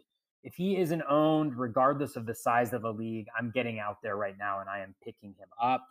I'm just mad at myself for not having picked him up earlier. And his next two starts, neither of them is very frightening. Um, at St. Louis and then at Cleveland. One thing to note about St. Louis is they do have a lot of, they're a pretty righty heavy lineup. And so um, uh, that's not too bad. Uh, so Urquidy is a guy out of all the guys that we've covered, he would be at the top of my list um, for guys to pick up. What do you yeah. uh, What are you thinking? Were you able to watch his start at all? I did not. I got to see the highlights on MLB Tonight or whatever they call Quick Pitch or whatever they call that late night yeah. show. Uh, so I got to see the highlights, but I just know it was I guess before the All Star break, before he got called up. Uh, James Anderson and Clay and they did their Thursday prospect podcast. Uh, James was just raving about what he saw with his minor league stuff when he wanted his prospect ranking updates. So it got my attention, and I, I looked into it a little bit. You know, the cooler start I wasn't really jumping to do. I was looking forward to Anaheim, got beat up. But then we saw what we've seen in the minors all year on Sunday with against the Rangers, and he's young. He's going to have hiccups. That's what all these young pitchers do. But there's a ton of upside in this kid, and especially that big time strikeout stuff. So yeah, I'm with you. If you can get him, go get him. Uh, he was added in pretty much every league I exist in. So um, uh, I have no shares of him. I did not get him, but uh, he was he was added everywhere. So uh, if you got him, go get him. A couple more to talk about here this guy I am scared to buy in on. I know some people are buying in, but Alex Young, he's had three, he's, he's made four starts. He's 3 and 0. He's given up six runs. He has a 2.38 ERA, but a 4.9 xFIP. He's given up three home runs over that time. He's just such a soft tosser. I, I get terrified of seeing guys that that pitch like this. Is there something to be to the like here, or is the other shoe going to drop eventually? Yeah, I mean, he's definitely been lucky. 182 Woba, 266 expected Woba. The 266 expected Woba is still good. That's since July 1st, but he's got a 109 BABIP on the year and an 84.8% strand rate, uh, which is really, really high. I mean, the only guys that they're normally that post really high strand rates are, are high K pitchers, and he's definitely not one of them. There are some things to like. He's got a 14.2% swinging strike rate a solid repertoire outside of the fastballs. The fastballs are not not good. Um, like you mentioned, he's a soft tosser, but he's got three pitches with swinging strike rate over 19%. Um, and he's his xwOBA is obviously showing even the 266 that he's limiting contact pretty well, but I don't think that they can overcome some of the bad parts 31% zone percentage. That's very, very low. Below league average K percentage at 21.7%. He's got very poor peripherals on his fastball and sinker, uh, low swinging strike rates on those, and they just get hit a lot in the zone. He's, he doesn't really have anything that can fool you inside the zone. And then he's, he gives up a really high fly ball percentage, 48%. Um, he has a, uh, I think, a low home run per fly ball uh, so far this year, um, you know, which is kind of keeping him, uh, uh, keeping him keeping him reasonable, but I don't think that that's going to continue. So I think there's a lot of pieces there that uh, raise a lot of concerns. He's got Miami this week. He's got the Nationals next week. Uh, I'm not. I'm not really in on Young, although I think in very deep leagues like your NL onlys, things like that, you're obviously going for him. But I don't even think I'd go after him in a 15 teamer because I think he's a ticking time bomb. Yep, that's the way I feel like. I'm just waiting for it to happen. It's going to be one of those when someone finally buys in it's going to be just disastrous. At least that's the way it looks. I, I, just, in this era of baseball, we see with the way the ball flies out, if you're a soft tosser, you, terrify me. You seriously just, you're pitching batting practice because if you're not locating, you are just giving it up. And that's what's scary about guys like Alex Young. Once the book gets out on him, I think people will know what to sit on and have some fun with him. Uh, last pitcher we'll talk about is the San Francisco Giants right hander, 26 years old, former first round pick, finally getting some regular rollout here, and his last four starts have been outstanding. And one thing to go with those four starts is someone learned how to throw a slider. It's been very, very mm-hmm. impressive, and he's been getting it done of late, um, striking guys out, uh, looking really, really good. What do you have on Tyler Beede? All right. Well, I don't want to be too disappointing. Uh, I know, big Giants fan, but uh, over since July 1st, 210 Woba, but a 310 expected Woba. Uh, his skills have been decent overall this season, but when you dive into them uh, over his last five games, he has a 10.4% swinging strike rate, right around league average, gives up a ton of contact when he throws the ball in the zone, 90.1% in zone contact. And then his CSW is below league average at 27.6%. So combining all of that, I would expect him to have a low K percentage. Not surprisingly, he's got a 17.7% K rate over the last five games, which is pretty bad. Um, 23% is about league average, so he's well, well below that. Um, the, be- the the the thing that's helped him out recently is that his control metrics have been a lot better. 66% first pitch strike rate, uh, 33.5% O swing, 44% in the zone. So that's all better than league average. It results in a 5.7% walk percentage. So the K minus walk rate isn't terrible, but it's slightly worse than league average. But what's really been sustaining him over this period of time is a 233 BABIP over those five games and an 8.6% home run per fly ball rate. Uh, the challenge with Beede is that all of the stuff that gets folks to chase um, he can't throw in the zone. Um, all of those pitches have a zone percentage right around 33%, which is way below what where you need it to be for it to be a successful pitch. Generally speaking, unless it's a dominant pitch, and none of his are. Uh, the slider, I think it was Jeff Zimmerman that pointed this out. The slider actually has the lowest swinging strike rate of his off-speed pitches. I think it's like 13%, which is certainly not anything to kind of sniff at, but league average on sliders is about 17%. If you look at an article from Alex Chamberlain from earlier this year. And so, and he's only thrown 23 sliders, if you're at least if you believe. He's also got a cutter in there. So it depends on uh, the pitch classification, but I don't think it's going to be enough um, for him. The slider, he can throw it in the zone, uh, but I don't think it's necessarily a good enough pitch um, to be, uh, to make him you know, viable in in, in fantasy leagues, maybe 15 teamers. Uh, but he's got the Cubs this week um, and Philly at Philly next week. Um, and so I don't think I'd be comfortable starting him this week or next week. And so with that being said, like he's just not somebody that I'm targeting. And I apologize for um, making you sad about Tyler Beede. yeah, that's that's a rough one because I'm a big fan of what he's doing, but uh, I didn't look that deep at him. Side note: The Giants just scored three runs off Strop in the eighth. They're up five to four now. But oh, did they? Story. Oh man, but, I saw that. Yeah, who hit back to back, run? back to back two out doubles. No, two back to back two out doubles. We don't hit right. home runs in San Francisco. Strop, it's got to be multiple my, hits. Strop is on my crap list because of uh, him calling uh, Yasiel Puig stupid. Once he did that, he totally oh. lost me. I can never roster him again. I got a Puig question in a second, but first back to the Beede part that you asked me about. Yes, that's disappointing. The the Philadelphia starts terrifies me because if he's off, that ball's gonna fly out of Citizen Bank Park. Um, so that's scary.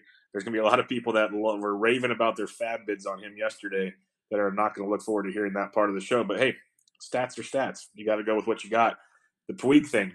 How much do you like or dislike? Maybe you dislike him. I absolutely love them when Puig goes sleeveless on his Sundays. Oh man, it's wonderful. Give me yes. a break. If anybody, was meant, if, if anybody was meant to do it, it's Yasiel Puig. My favorite is like uh, uh, Nick Senzel and Joey Votto have like the biggest farmer tan on the face of the earth yep. when they're wearing that. They're like, "Yo, you should have told me before the season started that we were doing this because I am pasty under here." I, yeah, it's pretty funny. That's pretty yeah. funny stuff. But uh, yeah, that's a heck of a look the Reds got going there. Just reminded me of I know how big of a Puig fan you are. So, want to yeah. get your two cents on that because I think if anybody was made to wear those shirts, it's Yasiel Puig. He should be wearing them seven days a week. Like that's just Puig. Oh, for uh, sure. That that should be the only thing that he's allowed to wear, right? Yep, that sleeveless jersey. Yeah, that'd be outstanding. All right, let's talk about some FAAB guys. Uh, Smada updated the uh, TGFBI FAAB pickups for the week. We'll talk about a couple of them. We've already talked about a few, but we can just kind of go through them real quick. We don't have to go super deep unless you got something. But one of the popular ads, we already mentioned him, Alex Young. He went for one to eleven dollars in about seven or eight leagues, but he went for sixty bucks to uh, Michael Petropoulos in League 17. Very interesting ad there. Um, Andres Andres Munoz went from anywhere from one to thirty-five bucks. He's the hard throwing bullpen piece that people think is going to replace Kirby Yates if he gets traded. He yeah. averages like hundred and something miles an hour. Um, he's still available in my league. I put in small bids for him, but my other bids got picked up, so he's still sitting out there. What do you, do you have anything on Andres Munoz that has your attention? Yeah, he definitely has my attention. Um, very small sample size, uh, a little over four innings pitched in the big league so far, but 20% swinging strike rate. Um, he's been dominant so far. Uh, like you mentioned, he's he's hitting triple digits on the regular. He's kind of like a uh, the newest um, uh, Hicks, Jordan Hicks. Yes, I was like, his first name starts with a J. I've already forgotten. uh, poor guy. Um, uh, but you know, and, and, so I think anytime, like if you're speculating on saves, I don't think he's a bad guy to go with. Um, I think they just sent, uh, I can never say his name, but like Wingenter down to the minors, who was the setup man previously, and so that might open up a little bit of a uh, of a spot um, or it's not Wingenter, right? Er, who's the guy on on the Padres? I always mix up the guy on the Indians and the guy on the Padres. It's like Wag uh, something or other. Let me find out right now. It's not uh, ringing a bell with me either, but uh, I'll pull up roster resource. It, it's all right. Um, so Munoz uh, is a guy that I like if you're speculating for saves. If you're in a keeper dynasty league, obviously financial incentives push people away um, from using their younger guys with little major league experience as the guy who gets saves. But the Padres have kind of bucked conventional wisdom when it comes to following the business of baseball. So I think Munoz is really interesting so far. And if you need saves um, and you need to speculate, he's not a bad guy to look at. Yeah, he should not be available after this next week. Uh, it really should not be. Uh, Trey Wing Wingenter Wing okay, E N T. So literally two words. It's one word. Um, yeah, that's an interesting one. Poor kid. I, I, did have it right the first time. All right. I yeah, you did. You're you're dead on there. Uh, we talked about Brandon Workman. This is why I love doing this little exercise, Toby. Is you get to see how different it is between leagues because like you'll you've probably heard people say it, and I know I have. Like, how much do I bid on a guy? And it's hard to tell anybody because it varies. Workman went for six dollars in my league to Kenneth Lee, to as high as ninety four dollars in your league to Eddie Almaguer. Like it, he went all over the board, and it just varies from league to league. We talked about Workman. Cal Quantrill went for two to hundred bucks, different places there. Um, you know, Daniel Ponce de Leon went to three teams. He got beat up today. Did you have any thoughts on Ponce de Leon? Uh, yeah, you know, uh, Ponce de Leon is super interesting. Fastball generates a ton of swinging strikes. he doesn't have many secondary pitches, and I think we saw today the control is a is a challenge. I covered him on my second half pitchers I like. I kind of even before he had a good first start, but even before that, I was like kind of like, ah, should I really have focused on him? Um, just because the control metrics are a little scary. Uh, really low first pitch strike rate, pretty low zone percentage, and not a high chase rate. And so um, I think in you know in 15 team leagues, he definitely needs to be owned. I think in 12 team leagues, I'm not sure he's got what it takes to be successful. Um, but that fastball is certainly a, a, a nice place to start for sure. Uh, Danny Salazar is supposed to be coming back here pretty soon. He speculative bids from one to eleven dollars. I just can't buy into that again. We'll wait and see there. Jakob Junis was a popular ad, which kind of surprised me. Heimer Candelario went from five to fourteen dollars. He's been he's been doing okay. Um, he's a streaky guy. Yeah, I picked him up in Barf. Well, long story there. I'm an idiot. Um, I thought the FAAB period ended the same time as NFBC's, but no, ours locks at 5 p.m., not 7 p.m. Uh, so I put most of my bids in at 5:30, uh, and I totally screwed that one up. Like I have like 11 bids sitting there right now for next week already. Yeah, yeah, I was terrible. pretty. Yeah, I was like, you got to be kidding me. But uh, yeah, Heimer Candelario apparently I put in last week, and I got him this week. So there, there you go. go. You nailed it. Yeah. Um, yeah.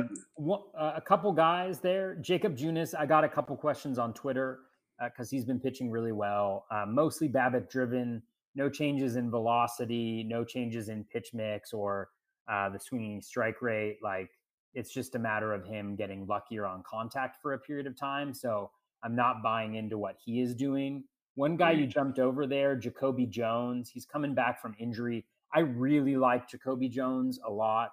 Um, towards the middle of this year, he's always been a guy that I kept an eye on because of the power speed combo he's among the league leaders in barrels uh, per plate appearance over like since probably the the beginning of June. Um, and then he also steals some bases. He has six stolen bases, I think, ten home runs, um, and he's showing a much better eye at the plate. Um, so he's one of these guys who, um, uh, you know, the contact is up and down, but he's he's been pretty consistently better in terms of plate discipline. He's hitting the ball hard. He can hit it with authority and he steals some bags. So in deeper leagues, I think he's going to be a valuable asset, especially when you look at the Tigers lineup or the Tigers uh, series that they're they're um, going forward. And then I love Heimer Candelario. He's been really good since coming back on pretty much every front um, since coming back from the minors. So I think you you made a really good bid there. I had him as a conditional bid um, in yeah. And in a couple other places as well. Um, so really really like him there. Yeah, I had him in I have him in Barf and TGFBI now. Um, Jacoby Jones, yeah, that's a good call there because I had him before he got hurt in TGFBI. I had to drop him to flip. You know how it takes the back end of your roster, you got to be flipping all the time. Mm-hmm. And um, I don't think I got him back. So that sucks. But yeah, everything you said is the reason why I owned him the first time. He hits the, the ball ridiculously hard. He steals bags. He does a little bit of everything. So good call there. Um, Joe Jimenez, speculative closer bids in Detroit, assuming uh, Greene gets traded. Jose He's Leclerc, terrible. yeah, he is very bad. Jose Leclerc went for three to ten dollars because Sean Green going to the IL. Do you believe it's Leclerc's job? Uh, you know, I, I picked up Leclerc and Chris Martin where they were available. Uh, I'm not sure who's it going to be. I actually like put out just a random tweet being like, "Hey, anybody got inside information? Not inside information, like somebody from inside the team is going to give me intel, but like anybody who follows the team super closely, I really like Leclerc after the bad start. I think he's been pretty good consistently. I took a look at the skills. Chris Martin also has solid skills, so I think either one, if they get the job, I, I feel pretty good about them. Um, Leclerc's skills are slightly better, um, and I think we saw how dominant he can be towards the end of last year. So he's the guy that I would prefer to have. But uh, so if it was Leclerc or Martin, I'd go Leclerc. But if if Leclerc was taken, then I went Martin, and so we'll see. I'll end up with the Texas closer, I think, in some form or fashion, unless they go to a committee that makes them like entirely unusable. No doubt about it. Um, I, I, like Leclerc as the guy to get it, but we'll see how that goes. Urquidy, who we talked about, went from one dollar to twenty three dollars. I think all those prices are outstanding. Yeah, that's outstanding. Um, yeah. Nick Pollack got him for twenty three, and then a couple guys got him for a buck. I think that's that's a steal. Jurickson Profar streaking. He went from one to five. Yeah, I'm not. I'm not buying it. Are you buying what Profar is doing right now? Mm-hmm. Uh, no, I haven't taken a, a, deep look, but I think he's kind of a flawed a, a flawed player. Um, wasn't into him heading into this year, and haven't really been uh, into him at all. Yeah, no doubt about it. Um, Kevin Gausman looked outstanding on Sunday, and he's back from the IL, and he developed a new pitch or two. That's what everyone's saying. He went for as low as three dollars in League 17 to Alex, as high as $99 in League 14 to Shelly. I, I always say I'm not going to pronounce your name because I do not want to butcher it. I apologize. But Shelly V from uh, Fangraphs and uh, all those other great sites she does. So all over the spectrum for Kevin Gausman. You saw the rave on Twitter last night. I don't know if you had time to dig into it. This could be some, this could be something we talk about next week or whatever. Um, are you buying into what you saw? Because I told everybody it's still Kevin Gausman, guys. Yeah, yeah, I mean, I think the key is looking. Is there something different, right? That he's yep. um, that he's doing, and I I didn't see anything. I mean, I think I looked at the game feed, and I think he only threw two different types of pitches. I had heard that he was working um, on a, a different uh, on another pitch, um, but I think he only threw four seam fastballs and splitters, um, if I remember correctly. I'm trying. So that's that's no new pitches then yeah, that's no new pitches. And to be honest with you, you're not going to be. There's very few pitchers that can be successful consistently. With two pitches. Eh, yeah, I mean, I don't know if there are any outside of Rich Hill, but even Rich Hill, he's super creative.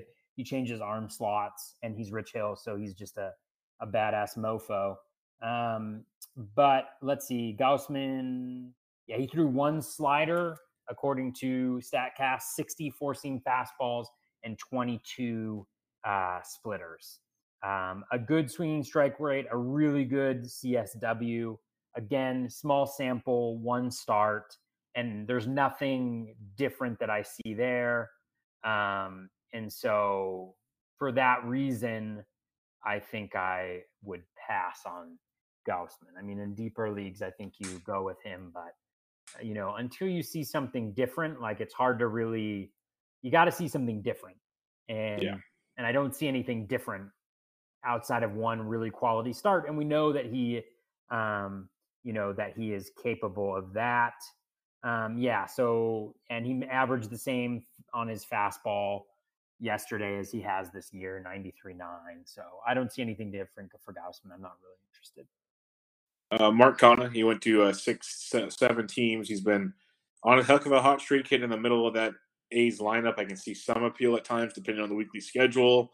Uh, Mike Brosug or Brosau was added in three leagues. He's getting a lot of playing time. Mike Leake coming off a near perfecto. I'm not buying into Mike Leake, everybody. And then Mike Yastrzemski got added from one to ten dollars. He had a big week in Coors. Get to go back to Coors in a couple weeks. Any of those names strike your fancy? Uh, Canha's interesting. Um, uh, he uh, he's been hitting really well. 454 WOBA, 377 expected WOBA over the last um, couple weeks. The skills have not been as good of late, um, but you know he's above league average in contact, better than league average. Uh, plate discipline, the hard hit rate is down. Um, the ground ball rate is up a little bit, but as long as he's playing every day, I think he's a very viable piece. He was really good last year um, going up against lefties, good earlier this year going up against lefties, and now he's getting a shot. So uh, I don't mind Canha. I've got him going in a couple places in deeper leagues, like 15 team leagues here. Um, Yastrzemski, the one thing I'd say about him is the Giants go back to Coors next week. So if you want to be uh, proactive, you could pick him up um, now and uh, hold on to him until that happens.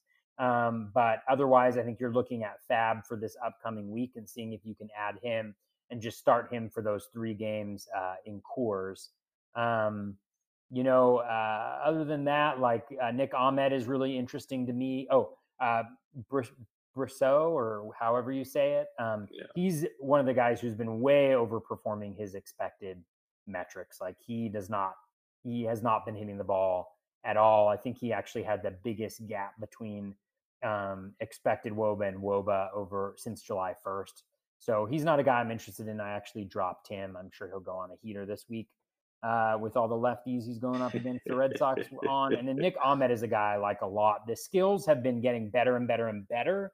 We haven't necessarily seen that turn into production as much, but he's one of those guys where like you just track them and track them and track them and see if they can really improve the quality of contact that they're making because they've got every other piece that they need um, to be a successful guy. And so he's a guy that I'd have my eye on in 15 team leagues. I'd be adding him. Um, but in lower le- lower leagues, just kind of keeping an eye. Okay. Uh, we talked Reynaldo Lopez already. He p- picked up in four leagues. I guess some people are buying into it. Um, Rogelio Armenteros was the guy that threw after Urquidy on Saturday or Sunday for the Astros. He went from a dollar to twenty eight dollars. I think it's going to be one of those two, Armenteros or Urquidy, that gets one of the, the, the constant starts. I think Kitty's the favorite, but those two guys are there. Armenteros looks pretty good. Again, I like Kitty. Um, Tommy Edman has been hit towards the top of that Cardinals lineup uh, with Carpenter and company out. He went from anywhere from a dollar to uh, to Brian Ambos all the way to seventeen dollars for Steve Waymer. Uh, and Edmonds been pretty good batting average wise, not doing a ton else, but productive in that sense. Uh, we mentioned Tyler Beede already. Tyler Naquin, uh, he went from, here from a dollar to twenty one. I got him for three bucks. I love what he's been doing. And then Tyler O'Neill, wherever he was available, he got picked up from five to 41. I, I was shocked he was actually available. But uh, yeah. there's a couple other names there. Any of those guys ring a bell for you? Um, not really. I mean, Edman, uh, like you mentioned, uh, batting atop the lineup, he's one of the faster guys in baseball. So, stolen. If you're looking for stolen bases, he might be a nice little um, ad here. Although I don't think he's really that good um, from what I see in the skills. Uh, Naquin is destroying righties. Um, he destroys righties. He's been hitting well against lefties, but I think his his career track record tells us that he's not very good there. The only challenge with Naquin is he is batting ninth, so not getting a ton of plate appearances. And when he does slow down a little bit, uh, when regression inevitably comes, it could be painful without the plate appearances. Tyler O'Neill, obviously a, a really interesting guy, um, tons of power.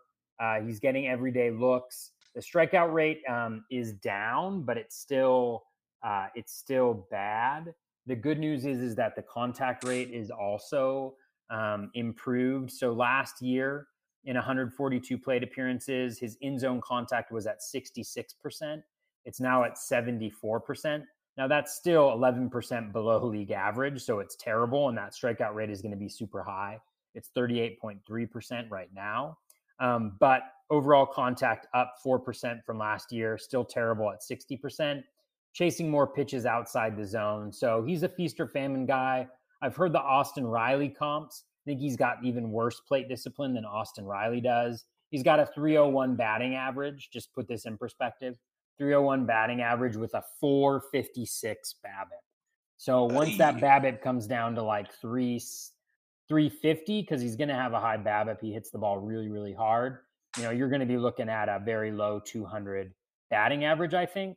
Um, so I think there's danger there, but you hop on these guys and ride them, and then when they start to go south, uh, you kind of hop um, hop off. And then the last guy that I have interest in on this list, I've talked about him a little bit, is Vince Velasquez. Um, Vinny V. Velasquez, yeah, Vinny V. We talked about him last week. I got to talk yep. about him again he is um he's just showing some nice skills. I'm interested to see how he does against uh, the Tigers on Wednesday, I believe. Uh, there, I don't think you could have a more ideal matchup for him than the Tigers unless it was in an NL park. But uh, you know, a righty heavy lineup, um, guys that strike out a lot, and so um, I think that'll be really interesting. And then he's got a new, a nice two step the following week. I think it's like Pittsburgh and uh, somebody else who's who's uh who's not very good. Let's see. It's uh oh no, it's San Francisco and the White Sox uh, yeah. next week. So if he does pitch well on Wednesday and he gets the two step next week, I think he could be very valuable. I also want to mention Tommy Milone um, of the call. Mariners. He has a two step this week. He got rocked last week, but um, the strikeout skills still look really, really good. He's got a nice CSW over the last little bit, over 32%. So very, very strong there always a danger he's going to get rocked, give up a ton of home runs. That just happens now with any type of mediocre guy, but he at least has those strikeout skills if you're looking for strikeouts and wins and looking for more of a volume play this week, though it's probably too late to pick him up. Yeah, Milone was one of my kind of longer shot dollar bids I put out there. Didn't end up getting them, but uh, yeah, I don't hate that. In a two step, DVR picked up Vinny V for a buck. And then um, Sammy Reed, if you listen to this, can you reach out to one of us or both of us? and let us know what you see in Yusei Kikuchi to pay a dollar for him. Just curious because I haven't um, seen anything, but well, there's something there. Uh, he, there is something. There's something. His his swinging strike rate is better. His CSW is also better recently. Um, let me see if I have it up here. Um, I don't have it here. I believe he actually has a CSW above 30% since July 1st. That's a big improvement. Yeah. So that's, that's a big improvement. I was super off of him earlier this year because the skills were terrible, but um, uh, I want to say it's a changeup. It was uh, fan- at Fantasy Gospel, or if you just search for Fantasy mm-hmm. Gospel, he had a tweet highlighting that. So since July 1st, he's at 28.5. So right around league average. That's much better than where he used to be. Um, since the All Star break, which I think is two starts for him, he is at, uh, well, 24.8 now. So maybe maybe it's not great. I don't know, but there is a little bit of improvement with Kikuchi. Maybe it's the swinging strike rate that I'm thinking about. Whatever it is, he has been a better pitcher uh, recently. Yeah, I was just curious. I know Sammy's a smart dude, so I was curious of what he's seeing because I guess that early early start just scared me away from Kikuchi. It was just it was it was bad, way bad. But um, hey, everyone can change it around. Look at Reynaldo Lopez. We talked about him earlier. Yeah. So uh, I, I, think he's going after the start against Detroit. That's what Sammy's. Oh, that's always a good. That's a good. That's yeah. a good move there for a dollar. Cool. Yeah, might as well give it a shot. Well, Toby, that'll wrap up episode one, edition one, whatever you want to call it, of Bubba and the Bat Flip. Any closing thoughts on what we discussed tonight, or anything going forward? No, uh, just really looking forward to uh, to the partnership, Bubba. Really respect you as an analyst and just as a a, a great guy uh, in the fantasy baseball industry. You're always looking to give um, folks an opportunity through your podcast and through other platforms. So just really excited to uh, to start this partnership. Hope that it is a long one, and yeah, I hope hope folks enjoyed it. Feel free to reach out on Twitter uh, at Batflip Crazy to me um, or to Bubba, and just let us know what you thought about the show if you like it. Um, guys, you want us to take a look at next week? Uh, we'll be doing the same thing. Yeah, it's going to be pretty much the same format that I've been doing with Bench with Bubba. We just kind of incorporates the extra awesome analysis uh, from Toby. Just kind of keep you guys posted on what goes on on a, on a Monday. Keep you going with fantasy baseball because the one good thing about what we like to do, and besides just chat together, because we can pretty much do it without a microphone if we didn't need to, but um, is we we can talk baseball year round. So that's one of the good things. Uh, during the slow part of the winter, it's tough to podcast a lot. I think having us doing it together will kind of help keep each other going. So we'll keep you guys with some good news um, throughout the rest of the year and into the off season and much, much more. Like you said, I'm looking forward to doing this for a long, long time. Um, it's going to be a blast. So hope everybody enjoyed this episode. If you got anything, questions, comments, concerns, whatever, let us know as we're going to continue to, to get better, better at it and uh, get you guys what you need out here. But again, check out Toby on Twitter at BatFlipCrazy and go check out his podcast, BatFlip Crazy, and all the great stuff he has going on over there at BatFlipCrazy.com. And I'm on Twitter at BDN So check it all out. And we'll catch you guys next time as this was Bubba and the Batflip, episode one. See you later.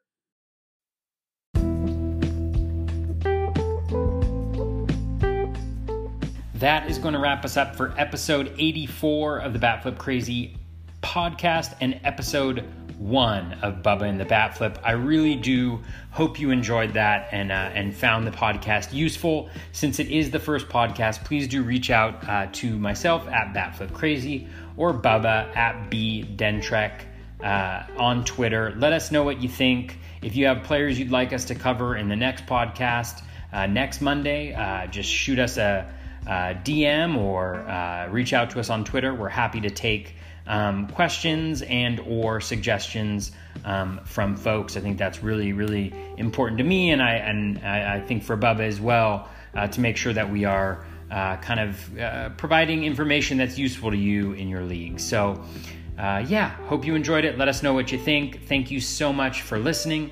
Best of luck with all of your fantasy baseball research. Take care and be kind to one another.